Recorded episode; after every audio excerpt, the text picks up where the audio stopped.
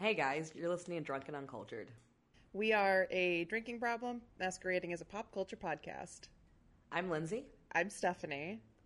and I think I finally figured out that saying you're list Hey guys, you're listening to Drunken Uncultured. I think just saying drunken uncultured is such like a weird vocal thing that it sounds slurred no matter how sober you are saying drunken uncultured.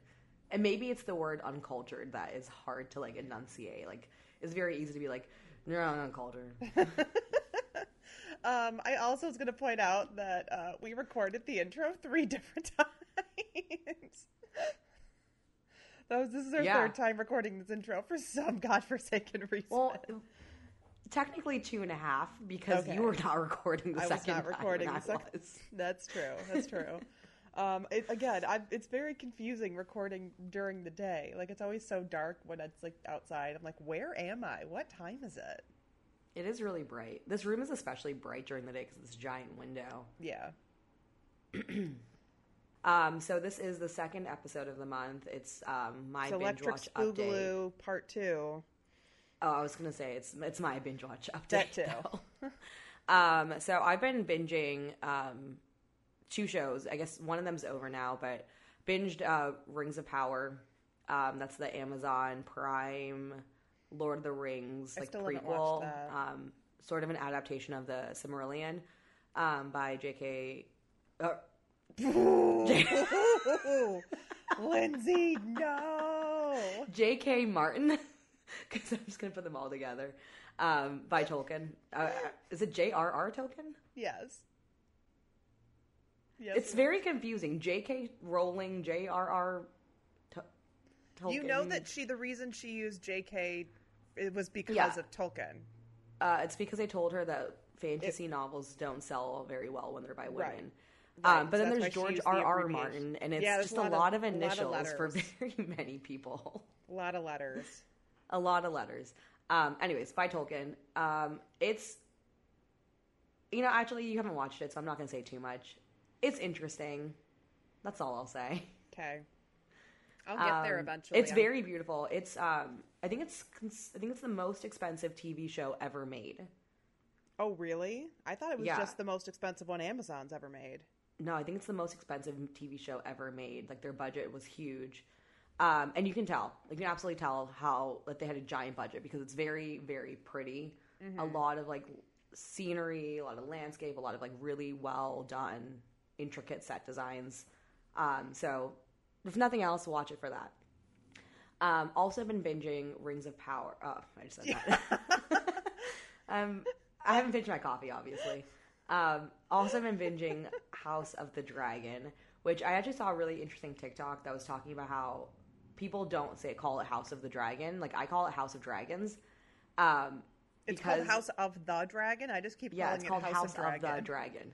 Uh, and the TikTok was about how like the name is terrible because Game of Thrones was about one single throne, and it should have been called Game of the Throne. Hmm. Um, but House of the Dragon is about many dragons, and it should be called House of Dragons. And like That the makes names are sense. the names are stupid and they don't make sense for like what they're actually about. I keep getting Um, confused when I watch that show because everyone has the same name. also, everyone looks the same. That too. Like all of the kids look the same, and I identical i don't know tell them who. apart. I know the one guy have- now because he's fucking ugly and scary looking. I know which one that Yes. is, and uh, that's all I got. Well, I think that's why they gave that one guy the scar so you could tell them apart. Um, I think what's hard for me with that show is yes, everyone has the same name. Also, there's so many like time jumps that Yeah, and the don't know what's actors going on. change Yeah. and their names are all the same. And everyone is blonde, and if you're not blonde, I can tell who you are because you're not blonde. But all the blonde people look the same, and it's very confusing. and then Um, there's Matt Smith, who's very recognizable, so he's easy to figure out who he is.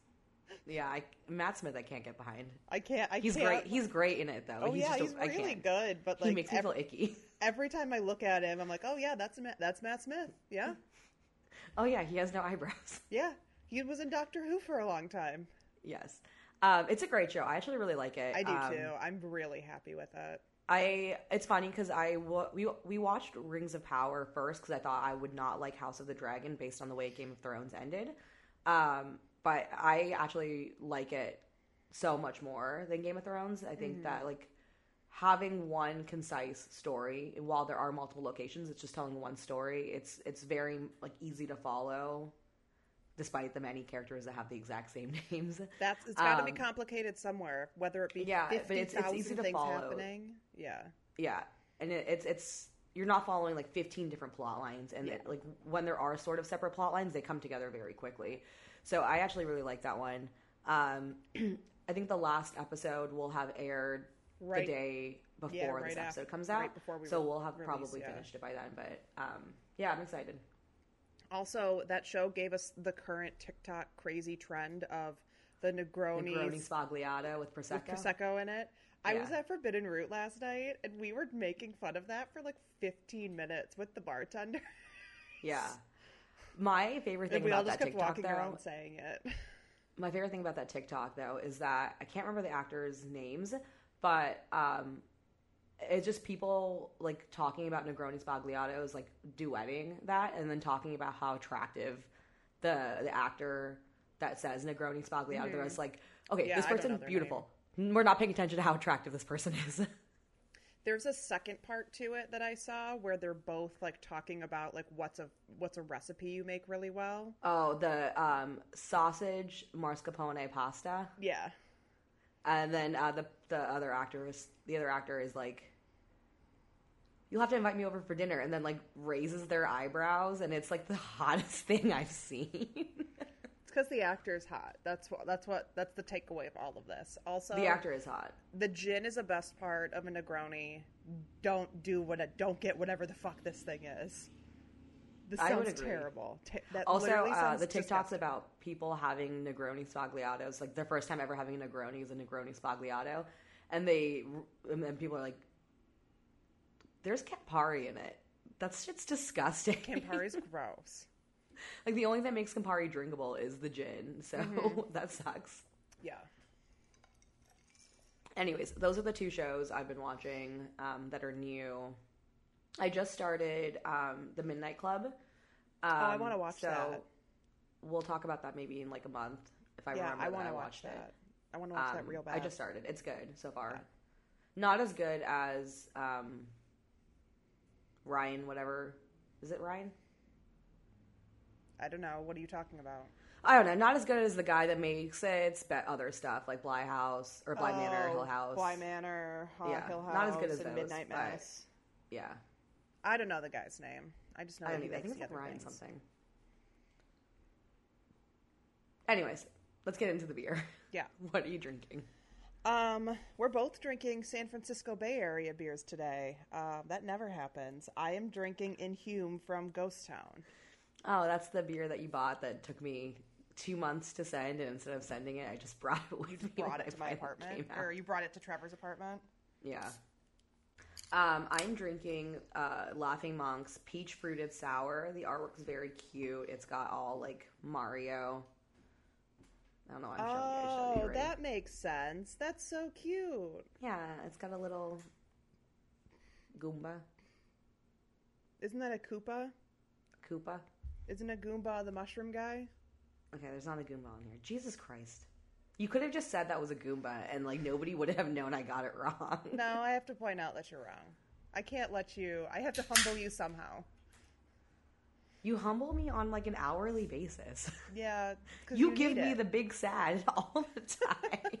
It's because you need it. That's why I have to give it to you so much. Because somebody's got to keep you humble, and I have to do it all the way That's true. I am like a. Capricorn stellium, so somebody needs to humble me. Yeah, That comes with the god complex.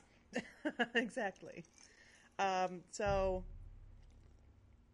I'm actually sad. This is my last one of these, so I like this beer a lot. Um, it's very like mellow for a seven percent IPA. Um, it's very like well balanced and easy to drink. It's got a little bit of sweetness, a little bit of pine, and a little bit of like pale maltiness to it. But it's very easy to drink, and it's just such a good IPA. It's also I'm going to drink like half of this in the next 30 seconds because that's how easy it is to drink, and then I'm going to be out of beer. Yeah, I love Inhume. Um, I was actually drinking that at the Superorganism show. The August Hall, I think is what it was, where we are Mhm. at. They had it on tap, which was cool. It's uh dangerous because I think I had like four of them during. See, it's easy show. to drink. Um, so this is uh, a five and a half percent beer. Um, it's just like a very like traditional peach. Um, it says it has peach and apricot puree. I don't That get a whole lot of sounds so apricot, but I good. think that's more of like the tartness. Mhm. Um, but I've also I don't know if I know what apricots taste like. That sounds so good. You should It's have really brought good. me. You should not have brought that for Trevor, and you should have brought it for me. Okay, well I was staying with Trevor, so Rude. So, um, my three words I'm going to use to describe this are um, piney, hoppy, and clean. I think clean's a really good way to describe this beer in general. So it's, oh, it's so good. I'm gonna call this crisp, dry,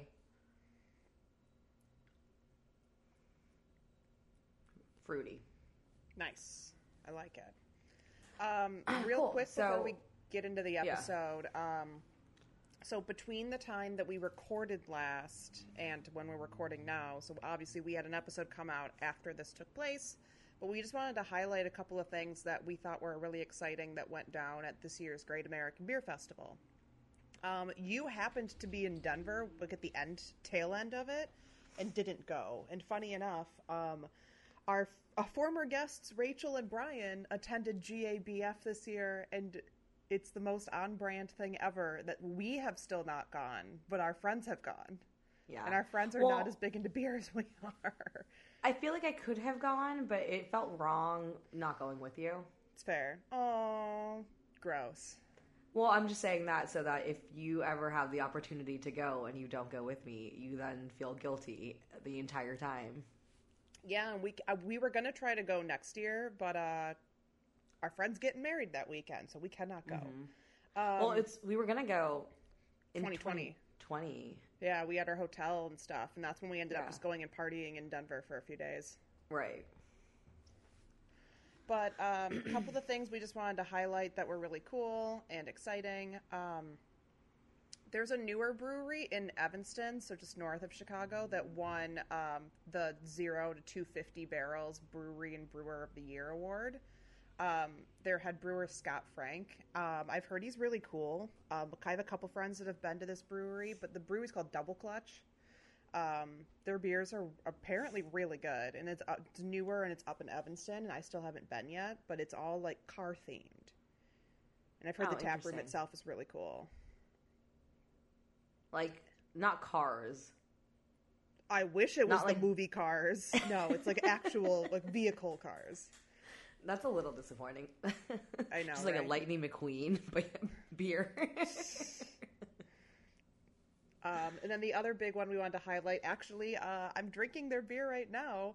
Ghost Town won um, the 5,000 to 15,000 barrels Brewery and Brewer of the Year award.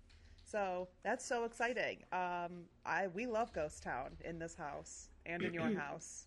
So Yeah, the other thing I wanted to highlight that Ghost Town won was um, their Imperial India Pale Ale. Um, Nose Goblin won gold um, for that category, and that's like a.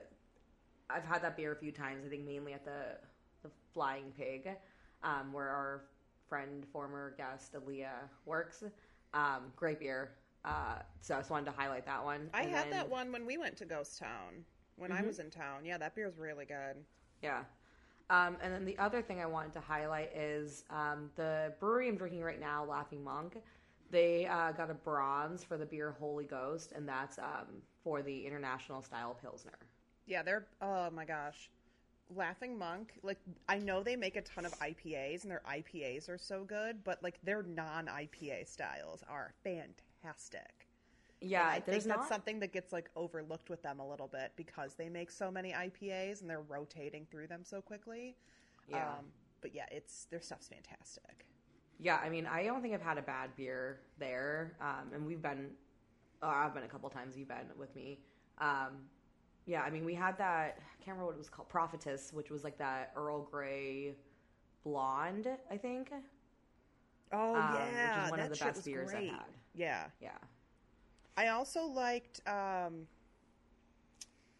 the, the the Tangy one. What's that beer called? The sour something Tangy. That's Blue Oak. Oh, that's no. I'm sorry, that's not the one I'm thinking of. Not Tangy. Um, I had it when I was there. Hmm. You drank it on the podcast once too. The Playa Tamarindo, Yeah, it's the one I'm thinking of. Yes, the tamarind and pineapple. Yes, the tamarind. That's the one I'm thinking of, not Tangy. I, I, listen, I've had like no sleep, and I'm just drinking caffeine and beer already. I mean, I said the same show twice and also named the wrong author for one of the books, so Fair. it's fair. We're having a rough time. Yeah, I know. It's these mid-afternoon recordings are kicking my ass. I mean, I've only been awake for like two hours. That's fair. I've only been functional for like two hours. Oh, the other big thing I want, quick, I wanted to highlight from GABF, um, our buds at Maplewood won gold for Fat Pug this year, so that was exciting. Oh, that's a great, that. that's a great oatmeal. That's a great beer. Cool. Uh, so with that, I think we are ready to get into the episode. Yeah, let's do it. Okay. so after much discussion and flip flopping, um, we finally actually like came down to a topic. Um, so this episode is part of half or not regularly. Jesus Christ, it's not halfway to Halloween. It's Halloween. It is actual Halloween. um, as part of Halloween Part Two, Electric Spookaloo, spooky episode two. I don't know. I don't know what we call it. Um, we're talking about teen horror movies. Yes. Yeah, we thought it would be fun. I mean, we did an episode a while ago on like we've done Scream, we've done Final Destination, but like those movie like that genre of movie is just so campy and like fun. So we thought it'd be fun to do a whole episode talking about teen horror. Yeah.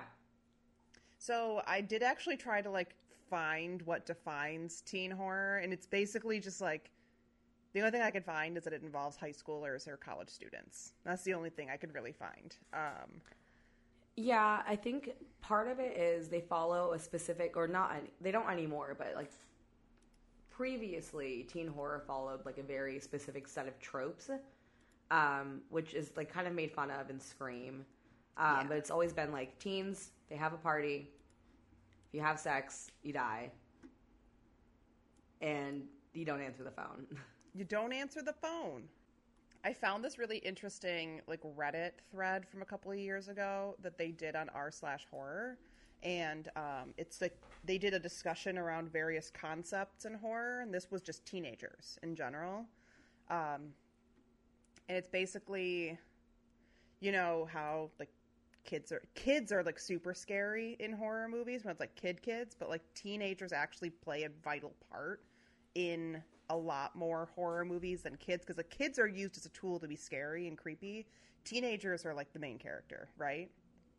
So, um, somebody says, and I actually like this. Um, the two main reasons that uh, teenagers are used so heavily in horror movies is one, they are primarily like the target audience, right? And then second, they're dumb, reckless, and horny. It's easy to make scenarios where you get two dumb teenagers to run off and have sex or explore an abandoned part of camp or a house and then die. It could also be like a power fantasy. And I'm still like reading what this person's response is. Um, it says a weird way for the nerdy kids to get back at the dumb popular kids. While not necessarily a horror director, Tim Burton has admitted to killing off the jock in Edward Scissorhands specifically as a power fantasy because he was bullied as a kid. I think part of the other reason, um, and this is something that you and I touched on in the last episode where we talked about like marketing tactics um, for horror movies. Um, obviously, like we we talked about how a lot of horror movies are geared at what like fifteen to twenty four year olds, Yeah. um, and I think part of it is because that's like the the target market for most horrors because those Yeah. are who's like consuming horrors. Um, teen horror goes so, or it, it, it it's so popular because it's easy to like put yourself into the scenario Mm-hmm. as a teenager, being the target market. Um, and so I, I think that's part of it. And then there's another comment on here because I opened up the thread. Um, this person says it could possibly be a tactic used to ground the events of a horror into a person's own experience. Um, we all knew a dumb jock, a slutty cheerleader, a stoner burnout, a quiet but kind of hot nerdy girl, and these broad strokes make them all universally relatable. And those are like the character tropes for the most part in like a teen horror. Yeah.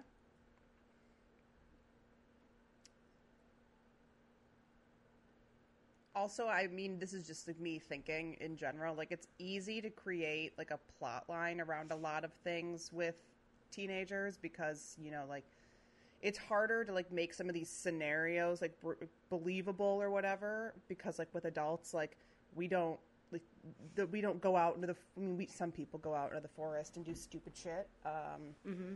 but like you can't have like that camp fantasy like that's not a thing with adults so like obviously there's so many Right. horror movies that centered around like there's sleepaway camp there's you know um, friday the 13th like you have all these camp based movies and like obviously that's not a thing Yeah, and I think part of it is like adults wouldn't act that way, as you mentioned. So like Yeah. it's hard to like when you see a horror movie with adults, they're for the most part making logical decisions. Like while they may do stupid shit, they're for the most part making logical decisions. And like when you're watching a teen horror, you're like, "What the fuck are you doing? Why are you doing that? I would never do that." And that's part of Right. the point. Is like they as like adults would not be making decisions. They're making Right. decisions based off of being horny, being stupid, worrying about like their future and like how it's going to affect them. Like, ha, I know what you did last summer. The entirety of the plot for that movie is based off of like them making a stupid decision and trying to like fix it for their future. Yeah. And it coming back to haunt them. So it's like, also like the line in Scream where um, Matthew Lillard's character is like, "My mom's gonna be so mad." exactly. So like that's sort of the driving force is like that, and you don't really have that as an adult. Yeah. Also, like adult horror movies, like kind of freak me out a little bit because when you see like The Descent, like that shit, that's some stupid adult shit that'll get you killed. Yeah, and like Hostel, that is some stupid adult shit. That will Those get are you killed. basically teenagers in Hostel. I mean, they're like what college, like early Yeah. college. Yeah, I guess. I think I think that's a, a good point to make. So like, the target audience for horror is fifteen to twenty four year olds. Mm-hmm. I think like once you hit twenty four, you're not considered a teen comedy anymore. But you could be in like your early twenties yeah, um, as like the main character and still like kind of fall within that like teen comedy. Like, I, actually, now I'm going to argue, M- Midsummer is a teen comedy, they are college students. teen horror, not teen comedy, teen horror. Because they're all in college and doing stupid Yeah. shit, driven by having sex. Yeah, I also think like a lot of these movies, um, in particular, that like in this like main era of like the teen slasher that I always think of, like we have like you have like your classic slasher in the earlier phases of horror from like the seventies and eighties, and then the eighties kind of gives way to like this more of like the stereotype of the teen slasher movie because the first one I can think of is like my Bloody Valentine is like absolutely like an early version of a teen slasher in particular. Um, and then you know in the like late '90s you get Scream, I Know What You Did Last Summer, um, The Faculty, and those are like more. And then I guess people are putting The Craft in there as well because that also came out in '96. Um, But this thing that I found pretty much says. Um, uh, where was I just reading that? Oh, it says pretty much like after Scream, which basically like rewrote. Obviously, we've talked about it before. It changed the game for horror in the '90s and like into the early 2000s.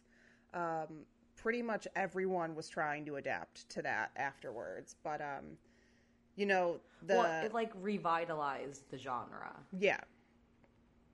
But the thing is also like y- y- the- I I've seen this in like horror documentaries about the 80s. They're like we need to replicate Halloween. What can we do to replicate 1979's Halloween? Like we have that is what we need to get. And it's like the same thing happened with Scream. And that's when you're getting all these other horror movies. So basically it's like uh, alien invasions or urban legends or brainwashing of some kind. Um, and then the films all are packed with like 90s alt rock hits and they have cat they're cast with recognizable television stars from like the this one specifically references that like everybody was from the WB, which I think is hilarious and that's very true. Um, there's you know some shared casual misogyny and disturbing attitudes towards sexual assault, but you know that was the 90s, so. Mm-hmm.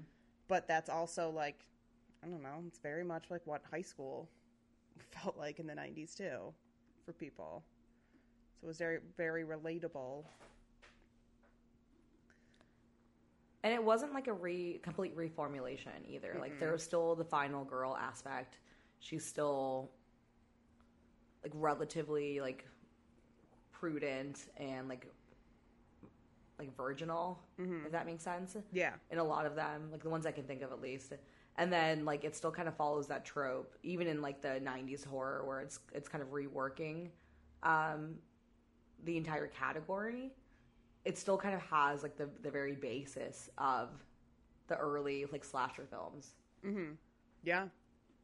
And a lot of those early slasher films fall into the teen slasher, you know, based on the definition we established. I mean, like, yeah. fall- think of like the most iconic, the the four iconic, maybe five, um, killers and like horror. Yeah, they're villains, all- like it- uh, Michael know, Myers. tormenting teenagers. yeah, Michael Myers, Jason, um, Freddy Krueger, Ghostface, Yeah. all tormenting teenagers. Yeah. I actually saw something really interesting where they um, I was like looking when I was doing some research on this earlier, just like trying to pull some stuff. Um, the the one Halloween movie that I think fits best into this like teen slasher genre um, is H two O. Really? Yeah, because it's that one is so tacky and so bad. like I think that absolutely fits the like scream era. I know what you did last summer era. Yeah. It's funny though, because like thinking back, I I know that Scream was and like Scream was intentionally supposed to be like a black comedy horror. Um, I know what you did last summer, sort of like did that a little bit, but not to the extent. Um, but like thinking about the '90s horror movies, I just lost my point.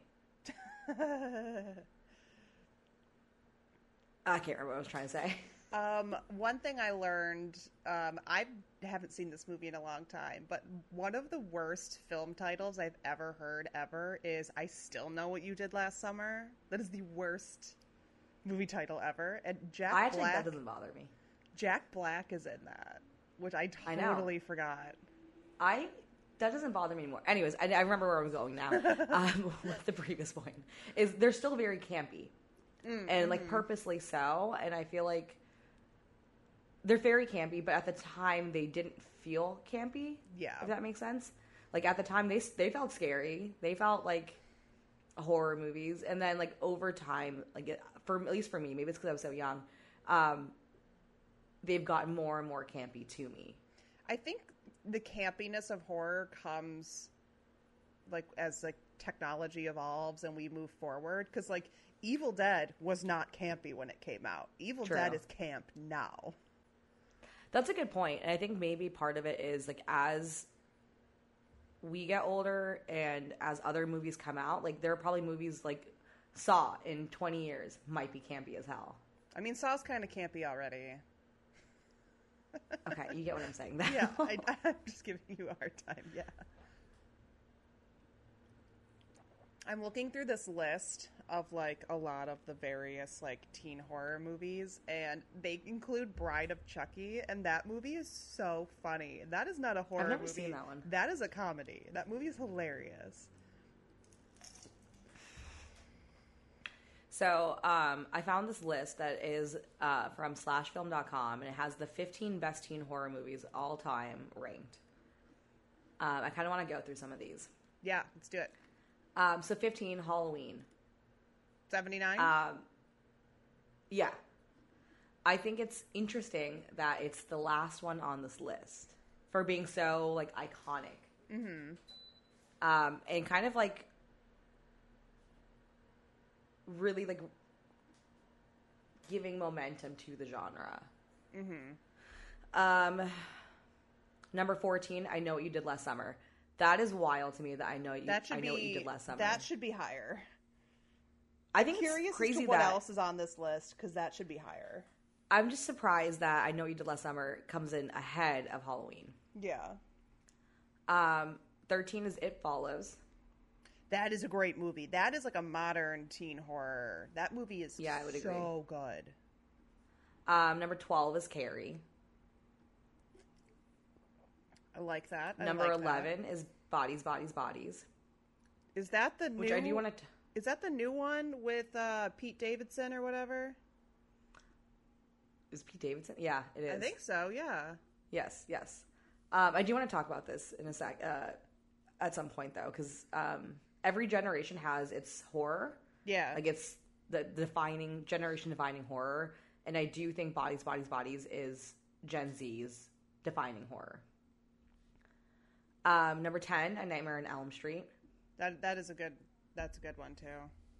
Uh, number nine uh, is called Ginger Snaps. I've never seen this. Oh my god, that's like one of my favorite movies. That's like a modern. Well, I guess came out in two thousand. Um, monster like- horror. yeah, it's like a kind of like a different version of like a werewolf type situation, but that movie's so good.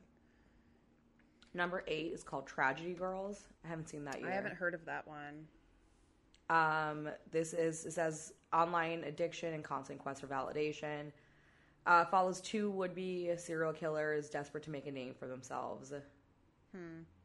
So sort of kind of seems like a scream esque Yeah, like comedy version. Um, number seven, Final Destination three. the third one. Let's see if the other ones are on here because I The first one's the best. Actually, no, the fifth one's The the, second best one's the best. in. Oh, we no, the second ab- one's the best. the second one is really good. I, The second one still. I'm judging this by the fact that I'm still traumatized by the second one. Oh, with the uh, log thing. The yeah. logs? Yeah. Fuck Number six is The Craft. That's a, that's a fantastic movie. I love that movie so much. I actually like I get that it's kind of a horror. I don't think I've never actually considered The Craft to be like a horror, but I know I that it does fall within that genre. Um, number five is a movie called Freaky. Uh, this is a 2020 movie. I'm gonna look this one up. Um, number four is my personal favorite, Scream. Scream should be number one. Let's be real. No, you'll. I I know it's number one. You'll you'll agree with this. Um, number three is The Faculty. That's a really good movie. That's early Elijah Wood. I was gonna say, is that Elijah Wood? Mm-hmm. Um, I know that girl from something. Oh, she was in Drive Me Crazy. She's all that. Number two, this is interesting. Fear Street Part One, 1994. I actually saw Fear Street come up quite a bit um, in these like reviews of like teen horror. Um, I read a lot of Fear Street um, growing up, and I, it's a very interesting story in general, uh, and I like these. Uh, and number one is Jennifer's Body. Oh, that movie's the best. Okay, that's fair. That is like Yeah, I was gonna say you'll you'll be okay with number one. That is peak. Yes, I was gonna say like you'll be okay with it. Yeah, so I'm Um, looking up this freaky movie, and I've never seen anything related to this ever. I've never heard of this. I've never seen anything. I've never seen. This. I'm curious about how they poster. defined this. Um, I also heard "Bodies, Bodies, Bodies" was like not that good. See, okay, so um, essentially, what I was going to talk about this, with this is like, as I said, every generation has their like generation defining horror that's very like indicative of their generation. Um, so like obviously millennials, I think it's Scream. Gen X is Halloween, um, and from what I understand, Bodies, Bodies, Bodies is like very like Gen Z, and maybe that's the reason like people don't like it that much. It's is fair. because it's like so much of them being them. Yeah. Um, and it's not, it's not relatable as like because technology has evolved so much, it's so unrelatable Yeah, that's like for people like us. they Like the same way. Um, what's that horror movie? Like where it's like, all takes place over Zoom came out. You may not have seen it. I saw I watched it on Shudder, so you know it was like some B shitty horror movie. uh, but they, like the whole thing was filmed via Zoom during the pandemic. Hmm. I don't know. But like it's like that kind of thing where it's like this is like so not fun to watch because it's like not relatable. Host? Because you're Yes. That's the one I'm thinking of. Yeah, I watched that. Oh, I've, was- I've heard of this, but I didn't watch it now. Yeah, I mean, I think it's interesting because it's it's a very they have their own like style, Mhm. um, and I think it's fair that like we may not get it, but I think it's very fair to be like this is a, a define like a, a genre defining for this generation because it is a very different style than like Scream or Halloween, which are the classics, but Mhm. from a different generation. I always think of, you know, as like I'm very much like on the young end of the millennial scale. Um, I always think of like, because I was so young when like Scream came out, I would have been two or three. My, I always think more of like um, Scream came out in '96. six. Yeah, I was Yeah, born I at the end of four, '93. Yeah, so I mean, like I love that movie now. I always think of stuff like um, when they remade uh, Fear, not Fear Street. Um, Oh, I'm sorry, I'm lying. Um, I got the gen- generations mixed up. Scream is Gen X. yeah. Um, our millennials and the, the the video I saw that was describing this was describing like not so much it came out during that generation. It came out from like people writing it and producing Yeah, it yeah, of that yeah. generation. Um, so Scream would have been Gen X. Jennifer's Body was ours. Was like millennials writing Jennifer's Body, and then Yeah. Bodies, Bodies, Bodies is Gen Z writing. Yeah, the one I always think of um, is the remake of Fright Night that came out in 2011. That's the one, like, for some reason, like, that sticks out is like, the horror movie I think of for, like, our generation. Even though it did not do well and it's not good, that's what I See, think I think of. I think of Jennifer's Body because that came like, out so around the same time, millen- too. It's so millennial. That is true. Jennifer's Body is so fucking good. Um, but yeah, I think that was just an interesting list. It, Yeah. I don't know. I it would be interesting to like go through that and see some of the ones I've never seen, um, and then see if I agree with the ranking. But as of now, I don't No, I definitely because I do think like I think I know what you did last summer should be higher up on that list. Mhm. I think Jennifer's Body should absolutely be number one. I think Scream should probably be number two. Yeah, I'm looking at another list because obviously there's a billion lists that are like this, but I wanted to reference a couple of the movies that were not on that list that I think are cool as well.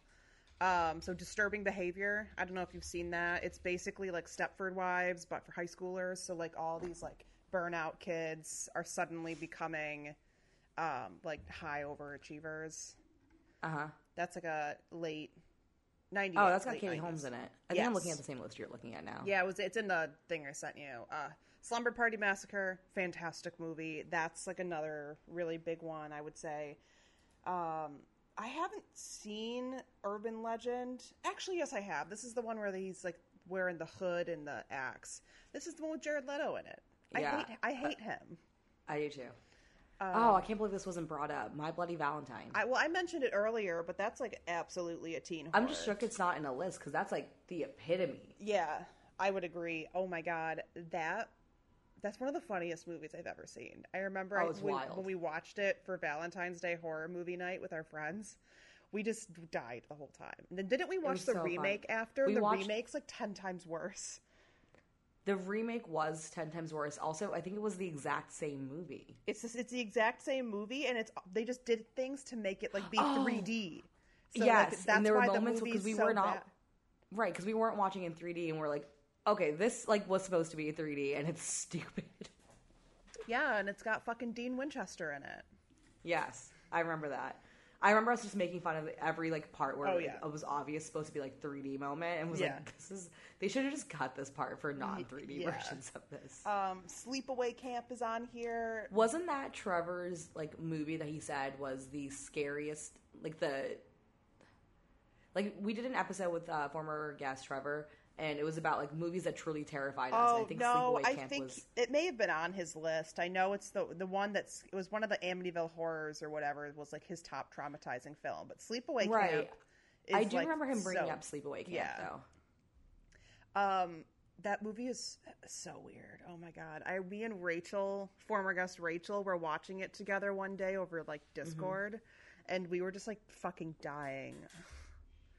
Um, the faculty's on here. That movie's great. This is an interesting one that I think um, made the list. I was a teenage werewolf from the fifties. I think that's like a really interesting one too to put on here. I think it's interesting. So the, the caption underneath it says, "Today it's considered a camp, but back then the idea of a teenage monster was actually considered shocking."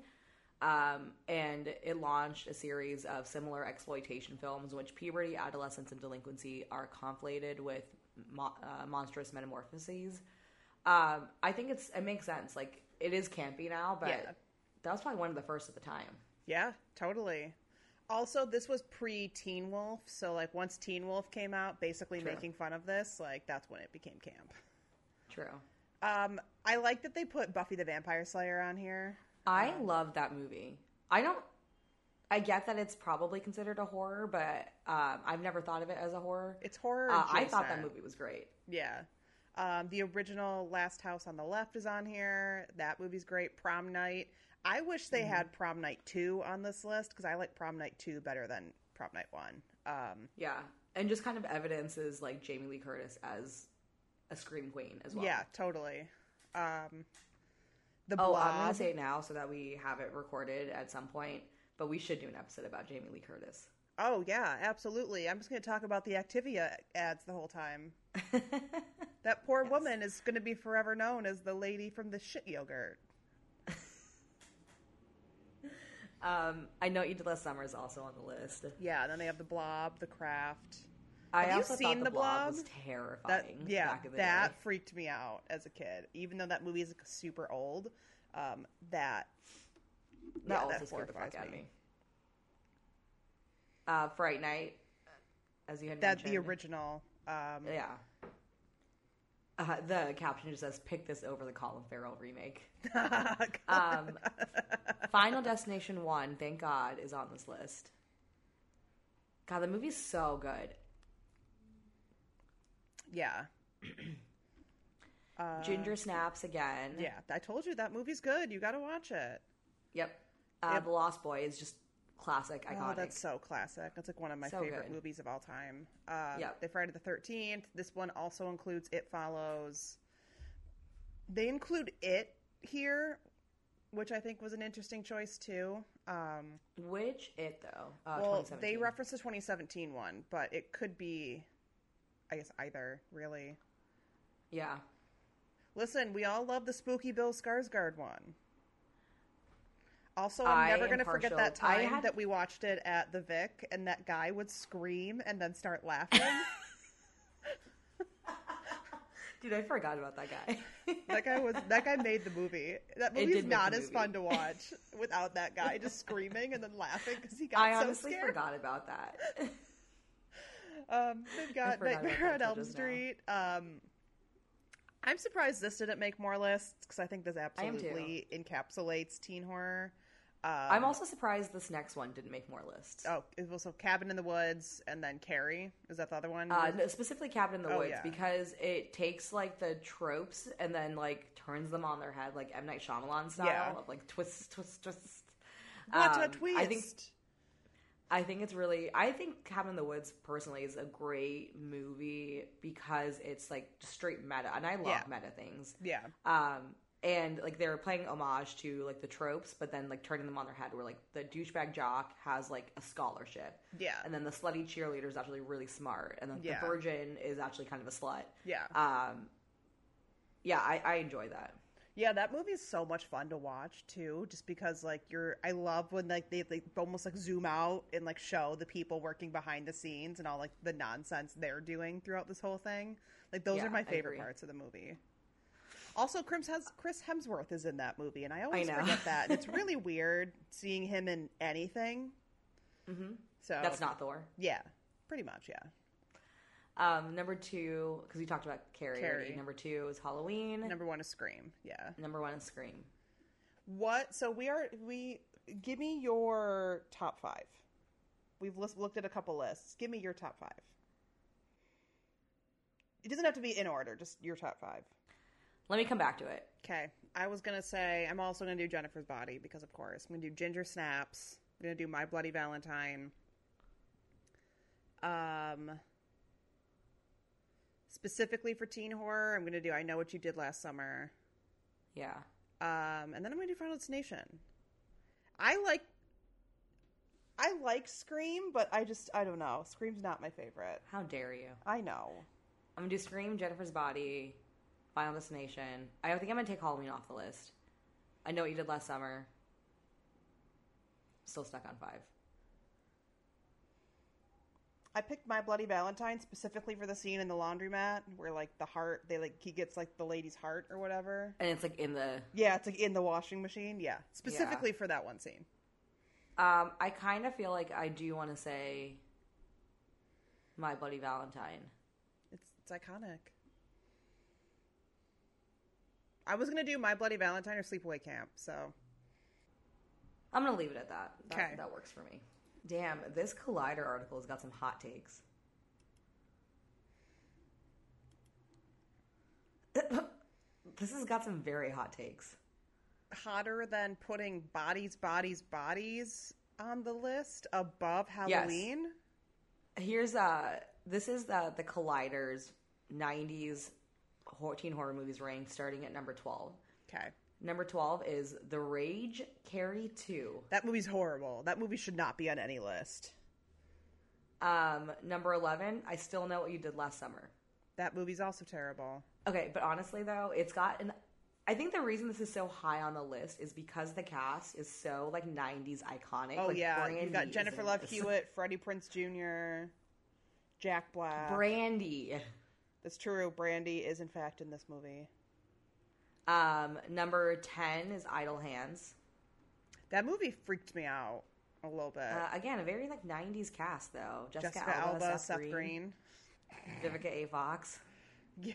Number 9, Disturbing Behavior. Reasonable. Number 8, Urban Legend. It's the Jared Leto movie. Also Tara Reid. Very 90s cast. Yeah. Joshua Jackson. I have no idea who that is. He was in Dawson's Creek. Oh, that's why I don't know who that is. Number 7, Bride of Chucky. I told you that was on one of these lists. That movie is iconic. You gotta watch that. It's so fucking funny. Also a very 90s cast. Jennifer Tilly Um, is amazing in that movie. Number 6 is I Know What You Did Last Summer. Number 5 is Scream 2, which is that's a hot take. Putting Scream 2 on a list is a hot take. I mean, it's still directed by Wes Craven, so I'll take it. No, I know, but it's still a hot take. Like, Scream 2 is good. If Scream 1's not on this list, it's a hot take. I haven't gone that far. Um, number four, Halloween H2O. That movie is mentioned. horrendous, but Uh, this is also very 90s. they Josh literally, I'm Hartnett. I'm dying. The first thing in their caption for this says Halloween H2O is not only the best Halloween sequel in parentheses, fight me. it's an incredibly effective horror film in its own right. And it's the perfect overlap between the first and the second slasher cycle. Well, that also I will accept. Laurie Strode back. Yeah, that is the one where they brought Laurie Strode back. That movie's terrible though. Uh, It also says H2O is fascinating because it's clearly a reaction to Scream. Um, Scream 2 can even be seen in the background of a scene, demonstrating how wildly fast these films came out once the trend kicked off. Mm-hmm. And the teen cast was touted as a huge selling point for the film. Um, number three is The Craft. Number two is The Faculty. Number one is Scream. I mean, I kind of think putting Scream 2 is a hot take on this. Like, there's a lot of movies you could put on here instead of Scream 2. Yeah. So, um, I think that kind of wraps up teen horror a little bit, but there's a couple things I thought just because, you know, it's real close to Halloween. It's like peak horror season in general. There's a couple of like really big horror things going on right now. and I thought, you know, it's a little off topic, but it'd be a cool, timely way to like wrap up the episode. Mm-hmm. So, um, the first thing, and it's- been all over TikTok, um, at least my TikTok feed, because I I don't want to talk about what my feed looks like, but uh, it's got this on it. Um, so Terrifier 2 just came out. So the first Terrifier came out mm, pretty long time ago. Mm, hold on. When did the first Terrifier come out? 2016. Oh, so a couple years ago. Um, Terrifier 2 just came out. And um, the only I, I have not seen it yet, but the only thing I've heard is that people have been like vomiting and having to be carried out of the theater from how quote unquote scary it is. But my tic- Mhm. people on TikTok are like, no, the film's not scary. The film is one of the goriest films to come out in years, and it is like uncomfortably disgusting. Yeah, so point I have where uh, It's like gross. I have the Wikipedia page open right now, and it talks about so they they consider this film more ambitious than the first film and needing a bigger budget. So um, the director or producer director um, secured finances from private investors, but also launched an Indiegogo campaign I did know um, that. with fifty thousand dollars as a goal, and ended up making like two hundred and fifty k.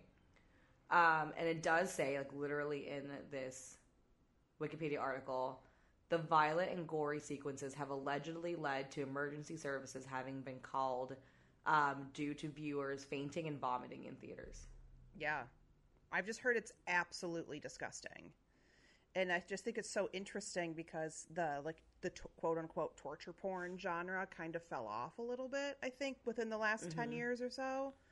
Um, n- obviously not entirely, but not to the level where I feel like for a bit, like between you had Saw, you had Hostel, you had the fucking Green Inferno, you had all of these just like disgustingly realistic gore sequences in film.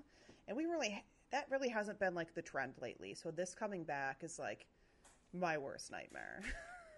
Yeah, so the director Damien Leone um, was asked about audience reactions, and he's this is like a direct quote from him, uh, saying, "Listen, I would have loved to have had a couple walkouts. I think that's sort of a badge of honor because it's an intense movie, um, but I don't want people fainting or getting hurt during the movie. But it's surreal."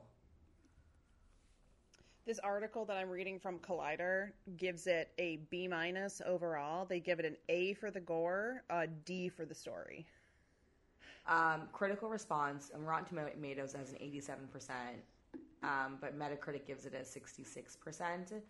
Um, it's described as the characters being memorable. Um, and it says that human life matters more in this movie than it did in the first film. But IGN states the film has underdeveloped subplots and themes, but is considered an improvement of the original. the one thing i do find interesting is a lot of the time there's a lot of um like hype if you will around horror movies where it's Never like heard of this. Um, it's like super they're like oh this is the scariest thing ever. It's the scariest movie of all time. It'll make you throw up from how scary it is. Like that's like a hype tactic for films sometimes. Right, I and mean, then we obviously talked about marketing last episode. yeah like, and it's part like the marketing. not scary or it's not gross or anything. It's just like a, people talking about it. This film i've heard is actually disgusting. I don't doubt that. I don't think I could watch this. yeah. I honestly don't think i could either. I've seen the first terrifier um, i think it's streaming on hulu or netflix or one of those or it was. Um, but yeah i uh, that's my like sticking point with horror a lot of the time is the uh, the gore level. Because there's like gore like evil dead 2 gore and then there's like green inferno gore that like i made me like Yep. physically ill like Hostel like literally still gives me nightmares because like that is like way too hyper realistic torture porn type shit I'm trying to find like a description of what happens in Terrifier 2. Like the plot is not very descriptive, but the images from this movie seem very bloody. yeah I don't know. I don't know that I want to know what happens. In this. Yeah. Eh, I'm sure it'll be online at some point. Um, other horror things, just like in general, I don't have it like prepared to look up. Um, I just saw. Um, what's the? Oh God, what is that movie called? I just saw it online. Uh,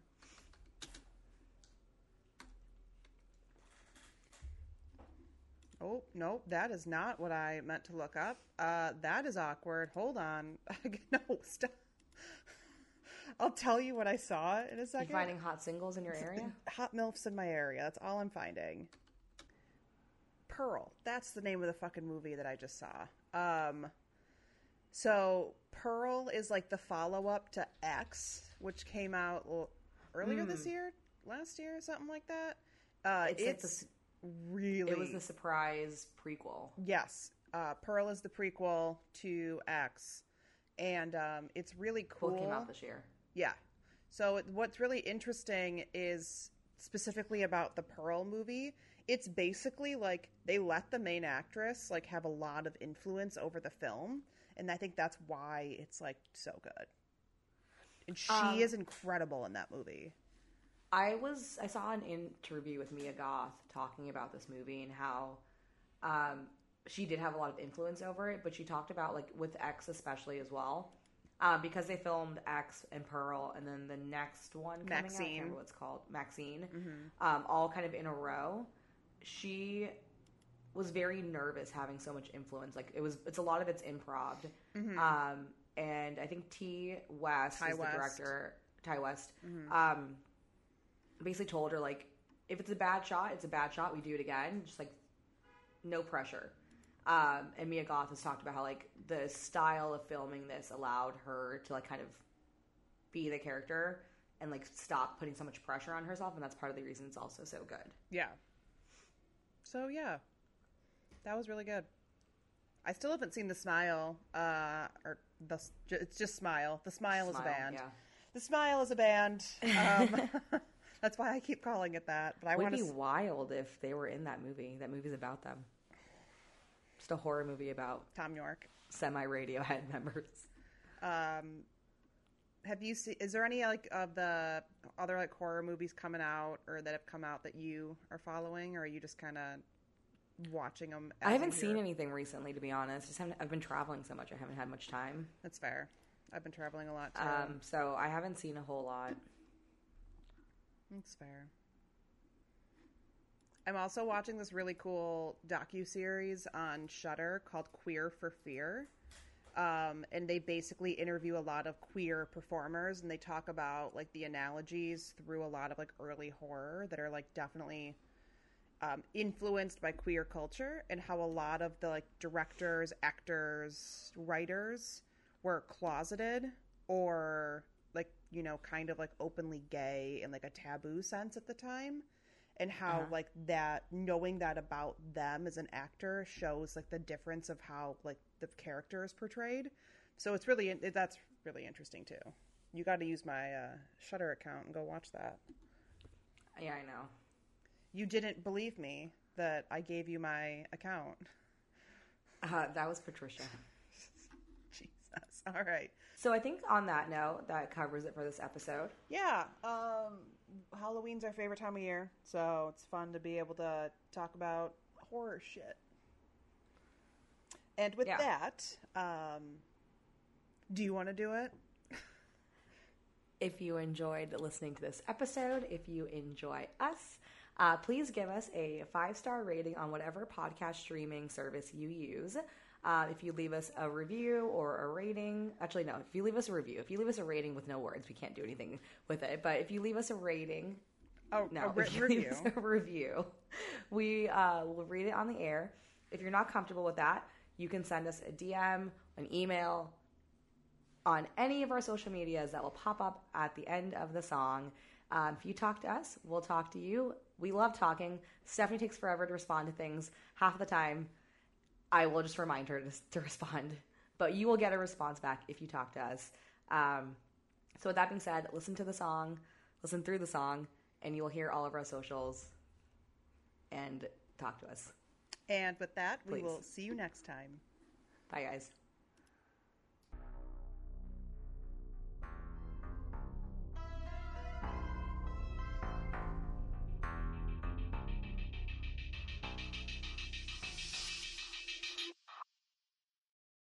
All right, that was the episode.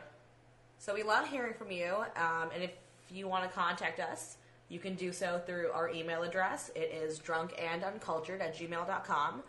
We are also on Facebook at Drunken Uncultured Podcast. Our Instagram is drunk and uncultured. And our Twitter is Drunk Uncultured. No ant. And as always, I'm Lindsay, and you can find me on Twitter, Instagram, and Untappd at Lindsay Sold Out. And I'm Stephanie, and you can find me on Untappd, Instagram, Twitter, and Tumblr as underscore Steph in Color. And you can also follow my concert Instagram at Shitty Concert Blog. Stay drunk, guys. See you next time.